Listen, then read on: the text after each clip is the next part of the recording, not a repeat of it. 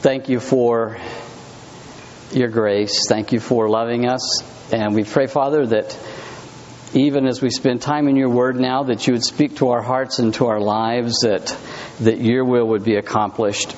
And uh, Father, we pray that, that Jesus would be glorified in not only uh, what we read and how we study, but also in the decisions that we will make.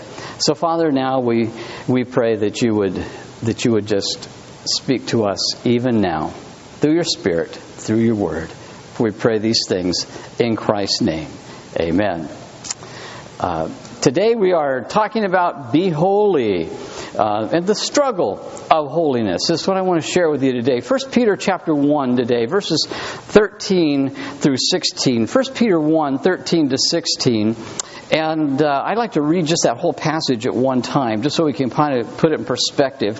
It says, Therefore, prepare your minds for action. Be self controlled. Set your hope fully on the grace to be given you when Jesus Christ is revealed. As obedient children, do not conform to the evil desires you had when you lived in ignorance. But just as he who called you is holy, so be holy in all you do. For it is written, Be holy, because I am holy. Verses 15 to 16 um, are those key passages I said that I wanted you to be memorizing as we're looking at what it means to be holy. If you, I don't know how many of you pay any attention or, or shop a whole lot at Christian bookstores. We don't have a lot of choice here in in the valley. We've got one here in, in Stockton at Family Christian, and and we've got one in uh, that I'm aware of in in Lodi at uh, at Vines and Branches, and now we have a we do have a Lifeway store now up in Sacramento, which is kind of neat because that's us. That's our Southern Baptist brand. Um, they bought out Lifeway bought out all of the the Berean uh, Bible bookstores, and so they just became uh, the they just transferred them over to to Lifeway uh, stores. Uh, but if you shop at them or if you look at their ads and those kinds of things, you'll notice that that uh, the books that are available tend to follow a topic um, for a period of time. They're kind of the hot topic. And, you know, I guess it's true even in in secular in secular books, but especially in Christian books, um, you will see all of a sudden you might see five, ten, even maybe even twelve books on a particular topic come out over a period of a year from different authors um, and, and different publishers. Uh, a few years ago it was prosperity, and, and, and the Holy Spirit became uh, a subject of best selling books. The Last Days uh, became very popular a few years ago uh, to look at. And um, and and then demonology out of that, and then the New Age movement and and uh, and things came out a few years ago, and and and then a couple, three or four years ago, it was grace, and that's a that's not a bad thing either. Uh, angels came became a hot item, and um, and then a couple years ago, and kind of still today, you'll find a lot of stuff on heaven, and and that's those are, none of those are bad things. I'm not trying to point a finger at anybody, uh, but but sometimes it's almost like over overkill. You, you walk in and say, wow, you know, there's the, the main books are all on the same topic. And, and, and that's just, I guess, the, our human nature. Um, however, there's one topic that I don't think I've ever seen follow that pattern. Um, and I don't think it's going to become trendy anytime soon, and that is holiness. Um, and, and, I'm not talking about the holiness movement, I'm just talking about biblical holiness. Um, you know, typically books about holiness don't make the bestsellers list if you can find very many of them, um, because the subject is really too uncomfortable for most Christians. Um, and just doing just doing a few sermons on holiness might make you uncomfortable, and, and it makes me uncomfortable sometimes when I start to study and I begin to look at what God says about holiness, and and and we think well, I'm not really sure what all this means, and and so it's just easier to read you know, a, even a Christian fiction book about, or a, or a sports hero book, or you know that type of thing. Um, and and I really don't want to sound like I'm, I'm pointing fingers because in my ministry, I would imagine that I have preached 10 sermons on God's forgiveness and, and grace for every sermon I've ever preached on holiness. And I, I think that's typical of most pastors that I know. Um, the this 20th and the 21st century church, in America anyway, seems to be concerned more with getting right than with living right. And part of that is because being holy seems so out of reach for most people. It's just, it's just this concept that says, I, I can't do that. That's for, that's for certain Christians. It can't be for me too it's got to be for somebody else. It just can't be for me. And and so we're we're just kind of in that limbo area of what do we do with that? And, and part of that may be because it just is just uh, what Paul warns about. He says he says don't think too highly of ourselves. And most of us don't do that, really. We don't. We don't think mo- too highly of ourselves. Uh, we wouldn't say, "Yeah, I, you know, I, I think way high of myself." In fact, we we tend to go to the other extreme, don't we? Um, we're, we're more comfortable saying, "You know, I'm just a sinner saved by grace." Then I'm comfortable saying, "I am a holy saint of the living God." And I got you, I got, you got to know both of those things are true, or at least can be true. If you are a Christian, you are a sinner saved by grace. You didn't earn it, it was a gift to you. But at the same time, as a Christian, you are to be and can be a saint of the, a holy saint of the living God at the same time. Both of those things can and should be a reality for you. And, and you can see that claim of forgiveness and mercy, and, and, and, and you can claim that and that blessing from God, but I want you to know that you can also claim holiness. You can, you can act on that because it is your birthright as a child of God. Notice again verses 15 and 16 here in 1 Peter. Peter said, But just as he who called you is holy, so be holy in all you do. For it is written, Be holy because I am holy. I want you to look in verse 16 and I want you to just underline there in your Bible or underline in your sermon notes those two words, Be holy. The same thing that I named this sermon series Be holy. That's a command, that's an imperative. And the verse says, simply be holy. The verse before it gives it some context. It says, be holy in what you do when you come to church at 11 o'clock on Sunday morning. No, doesn't say that, does it? Be holy in your Sunday school class. No, it doesn't even say that. It says, be holy in everything that you do. Be holy in all that you're involved with. And we hear that, we read that, and what we tend to do is we look at that as a threat. It's almost be holy, be holy in everything that you do, or else.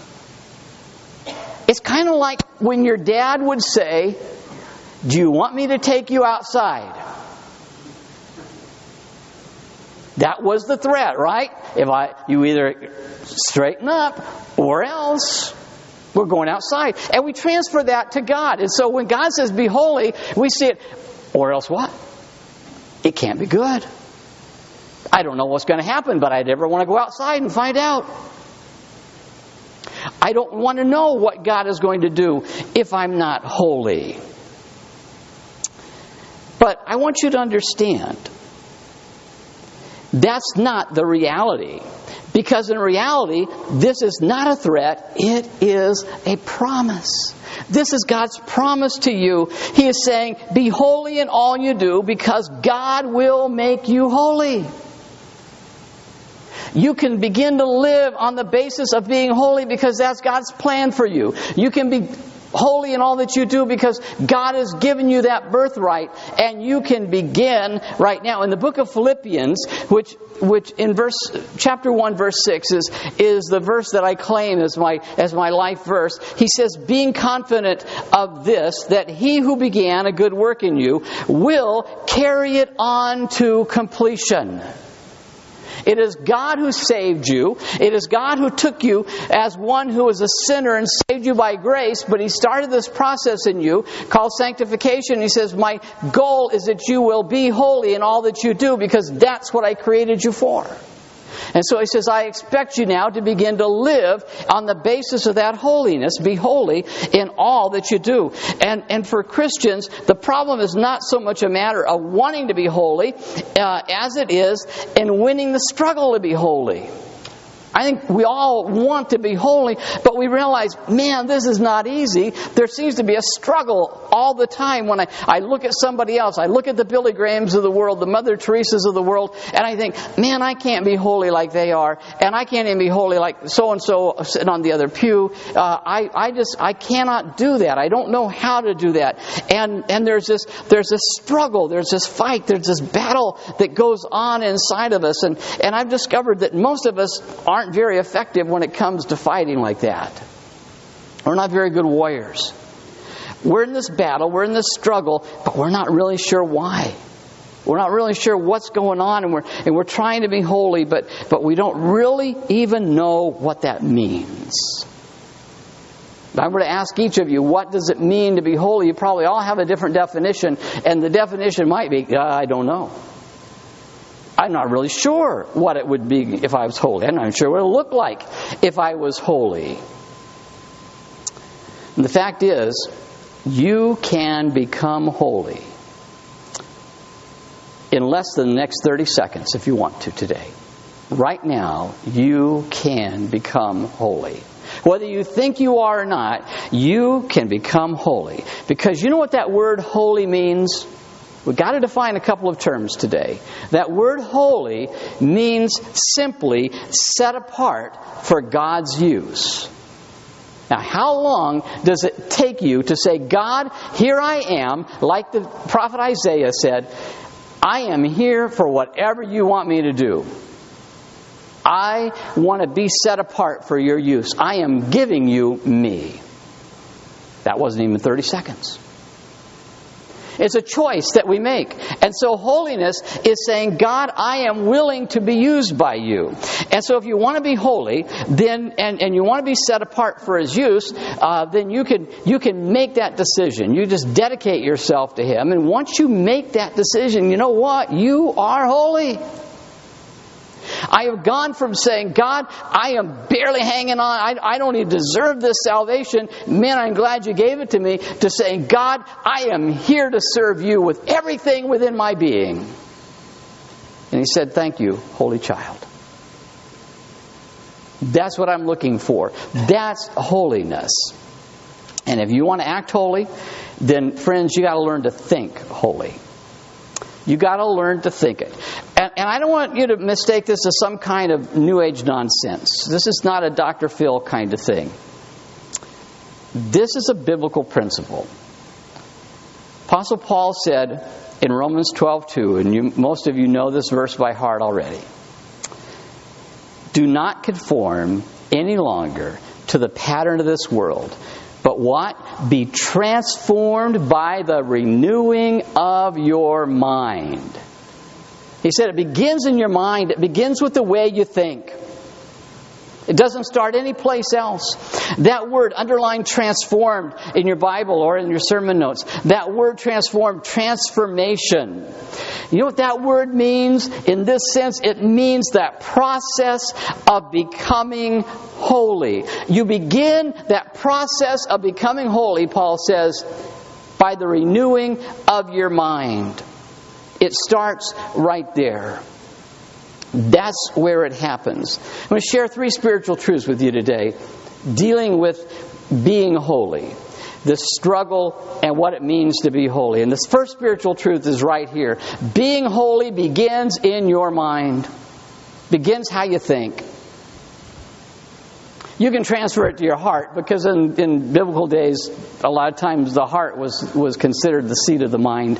But it's, it's in your mind, it's where you think. Peter also spoke on the theme here.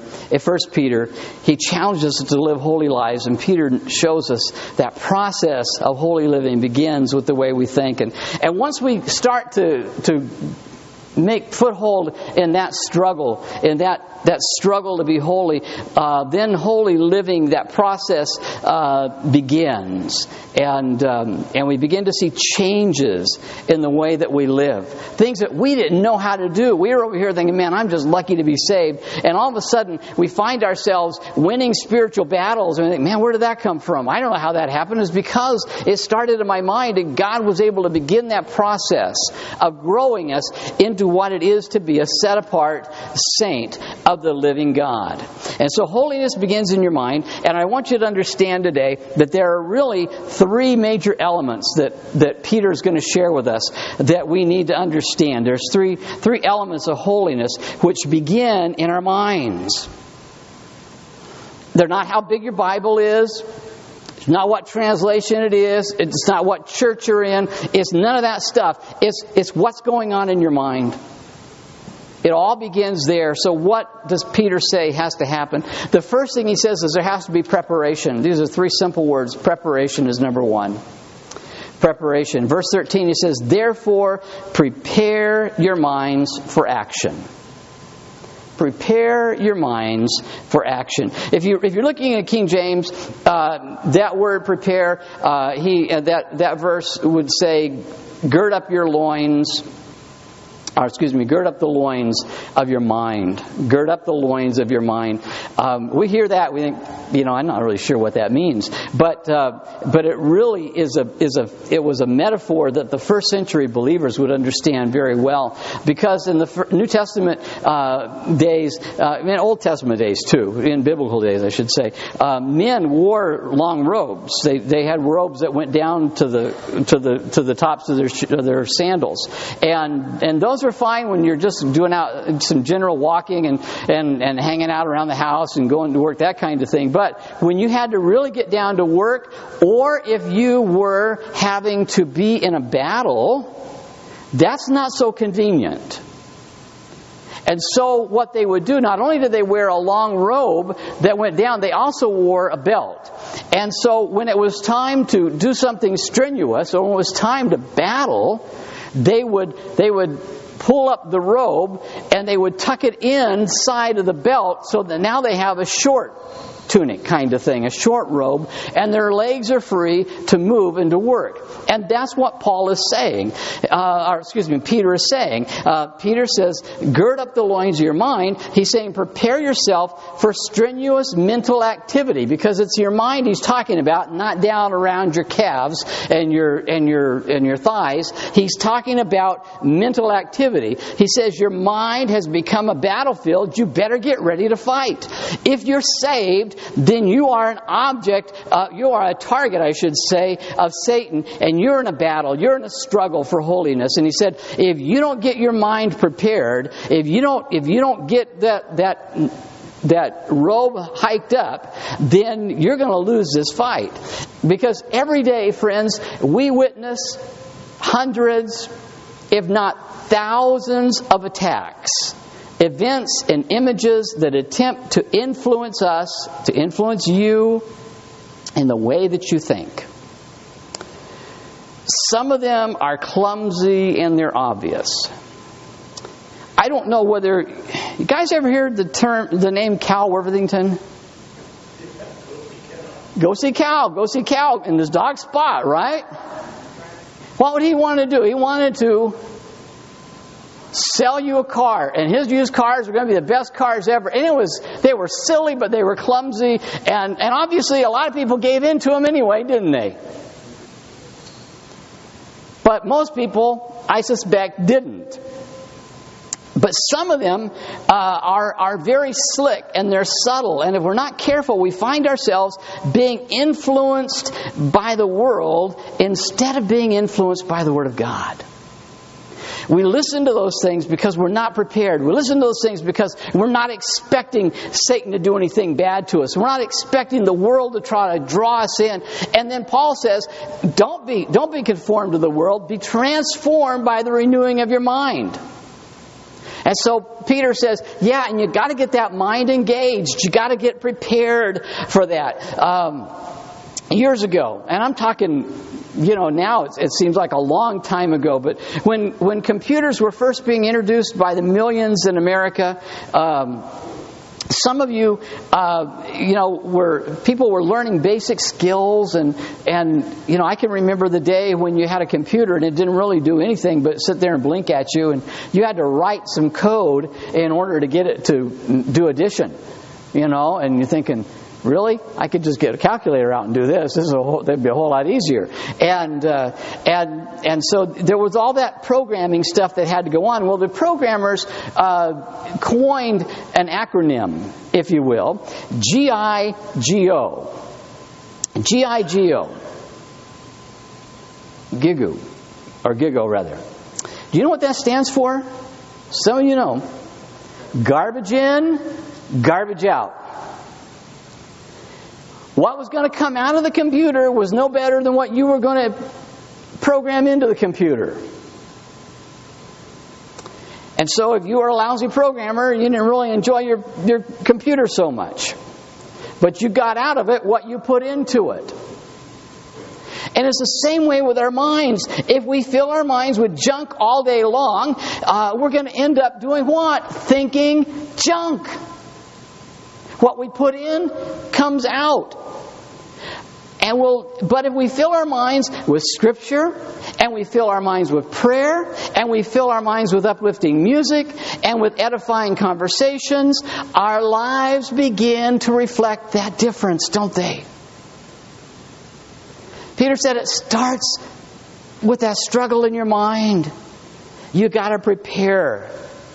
The second thing, the second element that Peter talks about besides preparation is separation.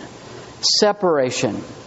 He says, prepare your minds in verse 13, but he goes on in verse 13 and he says, be self controlled. Prepare your mind, be self controlled. Again, you may have a version of the Bible that says, be sober. Be sober. When the Bible says that, when that Greek word is translated that way, uh, then you, you really have two meanings, just like we have in English. They were the, the Greeks were no much, not much different than we were in that. The first one means if you are if you are told be sober, that means to most people, don't be intoxicated, don't get drunk. That plain, don't get drunk. That's what it means. Be sober, don't get drunk, don't get intoxicated. But it also means, if you are sober, it means to have a clear mind. It says, he says, you got to be prepared, but you have to separate yourself, and you can't do that. If you're intoxicated, you can't do that if you don't have a clear mind. Peter's saying that if you're going to live a holy life, uh, life then you got to keep your head on straight. You got to be in control here. You got to you got to have you got to have the ability to think. You know, when a person is intoxicated, uh, what happens? They lose the ability to reason. That's why they do such stupid things in cars when they're drunk. You ever seen a drunk driver driving down the street? I to ask you if you have experience doing it, but you, you ever seen one? You think, really? You got behind the wheel of a car? And this is what you're doing. You're all over the road. You're bumping into, you know, you're, you're, it's, it's like they're, they're, they're driving by braille. They're, whatever they can touch and hit, they know go the other way now until you hit something else. And, you know, it's like, you know, pinball machine almost. And, and so, you know, that's a, that's a dangerous thing. And and they're not capable of making good decisions. In the same way, Peter says, you've got to remain sober, not just free from intoxicating beverages, but also free from intoxicating thoughts and intoxicating emotions. Because if we live by our emotions, we are not going to be able to make good decisions. You got that? If you live by emotions, they become intoxicating and you cannot make good decisions at that point. It's really tough when you start to get intoxicated that way. A few years back, um, I needed to trade in a car and I needed to, uh, I was trading in a small truck and I was thinking, man, I think I'd like to have a full size truck. I had no business, I had no need for a full size truck. I just thought, you know, it'd be kind of neat. So I, I actually went down to trade in the car, and I and they had my truck, and they were looking at it, and I was looking at these new, shiny, new full size trucks and the guy came over and, and he said, Why don't you get in it and sit in it? And we went for a little drive in it and, and everything. And, and you know what's intoxicating about that? It's that new car smell. Man, my little truck had stopped having that smell a long time before that and it's just intoxicating. And and it's so hard to get it's so because the pressure is there. You want to buy this you want to buy it right now because they don't want you to leave the lot without signing some papers and and giving them some money. What they know is i didn't have any money to give them but they still wanted money anyway. And and but that smell was there and and and the shininess and it was shining those new trucks were shining in the showroom. And i'm thinking oh man i really want to have this. And it was so hard not to give in to that. And that's what Peter means when he says, be sober. Spe- spiritual truth number two, the second thing that Peter wants us to get today is that keep your head. Don't be controlled by your emotions. Don't give in to your emotions when it comes to being holy, because they're not going to lead you there. Holiness begins in your mind, and for us to live holy lives, there has to be an element of separation where we detach ourselves from our emotions. Where we just say, you know what, God, I know that you gave me emotions, but right now, they're not my friend. Right now, they're, they're a little bit intoxicated. They're not so sober right now. And so, God, help me to just detach myself from that because I don't want them to have the power to control me. And, and so we just have to detach ourselves from our, from our possessions sometimes and from the things of the world. We have to say, you know what? Everybody else might do that. The television might tell me it's good to do that. Politicians might tell me it's good to do that. But that's not what God tells me to do. In, in my heart, and my mind, I know it's wrong, and so I am going to detach myself from that. And that's hard because it might be everybody in your family that's going the other way. And you got to say, no, I'm sorry, I can't do that right now. I can't be, that. I got to detach myself. I can't let my emotions guide me right now. And so he says, first is that element of preparation, and secondly, there's the element of separation from the things of the world and our emotions. And then thirdly is concentration. It's concentration. You ever watch little kids play Little League baseball? How about T ball, even? That's, that's, a, that's a real hoot, is watching a T ball game. Could go forever, but it's a hoot to watch it. I remember when, when Tim was little, you know, just getting started, and and actually it was his it was actually his second year. The first year down in Ceres they didn't play t-ball. They played coach pitch. But in his second year I was helping coach his team. And it was it was still he was all of like seven years old if he was that old. And and it was um, and it was t-ball. It was just mandatory. Everybody that age was t-ball. And you know you look at these little kids. I mean I mean golly the mitt's bigger than they are you know. And um, and they don't understand the game at all. But you, you work with them a little bit. You know what? The first thing they seem to get, and it's just a, it's a hilarious thing, is they, they catch on to the idea that you run from base to base. And when they get a hold of that idea, nothing stops them. When the when someone hits the ball and the coach says run, they run. And they'll put their head down. Doesn't matter the little boy, little girl, they just run. And they, and you know, buildings could be falling down around them. They don't care. Their job is to get to second base. They have this intense concentration to get there, and nothing is going to stand in their way. Even if they weren't supposed to run, they run, and nothing stands in their way. Say, stop, come back. No, I'm going to second base. That's the only thing I know to do, and I'm going to get there. That's, that's the kind of concentration that should characterize our approach to holy living. Nothing is going to stop me from getting there. That's what God created me for. That's what He saved me for. That's what He commands me to do. That's what He promises to do in me. And so I don't have to stop. I can be holy. I can be holy in everything, in all that I do, because that's His plan. Peter says again in verse 13, set your hope fully on the grace to be given you when Jesus Christ is revealed. I want to do another definition for you real quickly. Underline the word grace. Set your hope fully on the grace. The word grace is the word is is is is charis in Greek. We get charismatic from that. It's uh, it's a grace gift. It's uh, that's what it means. Um, and the word charis uh, means kindness shown to one who is undeserving. Kindness shown to one who is undeserving.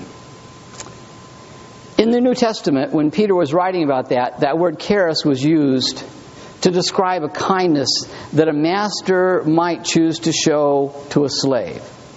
They didn't deserve it because they're, I mean, it doesn't matter if they deserved it or not, they're slave. So they can't claim it. Um, it also was maybe used to describe a kindness, uh, or excuse me, it also was used to describe a kindness God shows to us. There's nothing about me that I can claim God's kindness. I can't say, God, man, I, I deserve that. It just doesn't work that way. But He gives it to us anyway. He's not compelled in any way to show kindness. God does it because He wants to. God shows kindness to us not because we're good, but because God is good. He's good Himself. That's why He shows kindness to us. And our hope, friends, is in His goodness, not in our goodness. Isn't that good to know? That, that my hope is not in how good I can be, my hope is in who God is and His goodness never fails. You know, when we, when we do personal evangelism, a lot of times we're, we're trained to ask a, a, question, and, and frequently it's if you were to die today and, and uh, Peter were to, were to meet you at the pearly gates, or even better, if God were to, were to, were to have you stand before him and ask you, Why should I let you into my heaven? What would you say? You know, your answer to that question reveals where your hope is. If your answer to that question is, well, um, God, uh, you see, I, I think I was a pretty good person. Or God, I, I think you should let me in because I go to church. I, in fact, I was a member of Berea Baptist Church. Or, or because I was a good husband, or I was a good wife, or I was a good mom, or I was a good dad. I was a good worker where I work. Uh, you know, almost it doesn't matter what it is at that point. If if anything like that sounds like the answer that you would give, then that indicates that you've placed your hope in your own goodness. That's where you're looking to. You're looking to what you can do and, and how good you've been. And, and believe me, that's shaky ground. The only true hope is God's grace. It is God's goodness that He shares with us. We can't learn to be holy until we take our eyes off ourselves and concentrate on God. I want you to just watch the screen here for about a couple minutes.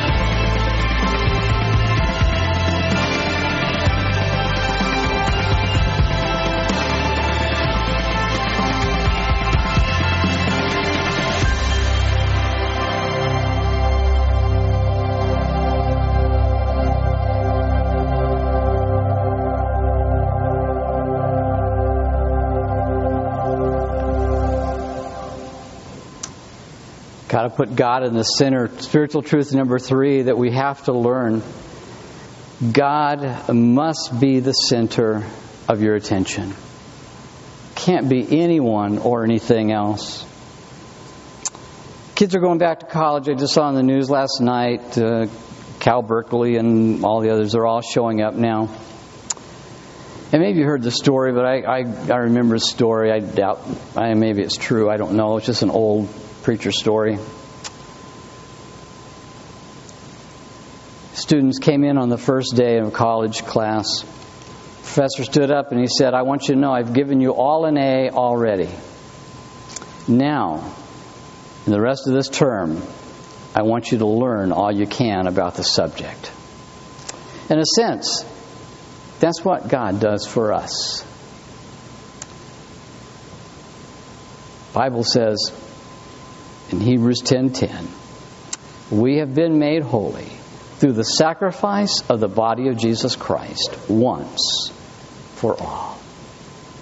We walk in and God says, "I've already made you holy." Now, spend the rest of your life being holy. Be holy. I already made it possible for you. Begins in our minds where we pray, prepare for that struggle of holiness. And we have to separate our thoughts from our emotions. And we have to set our eyes on God's grace. Let's pray together. Father, thank you again that you are holy. And thank you that you make us holy. You saved us for that very purpose, that we might be holy, that we might be like our Savior, Jesus Christ, that we might exalt Him, glorify Him for who He is. Not just in our worship, but in our very lives. Not just in church, but Monday through Saturday as well. And Father, we will give you glory and praise for what you're doing in our hearts and lives. Maybe today there's someone who needs to say, Jesus, I, I need to be saved. I don't know that that's the case here today, but if that's the case, we want you to have that opportunity. That's the first step to being who God has called you to be, to let Jesus be your Savior. Most of us here have done that. But it is time, perhaps, that we learn to be holy. Not just in words, but in everything, in all that we do. Let us be holy. Let us be that one who says, God, everything about me I give to you right now. And as we sing, Have Thine Own Way, Lord, let that be our commitment. God, it's your life. You created me. And so let me glorify you with everything in my being. Pray these things in Christ's name. Amen.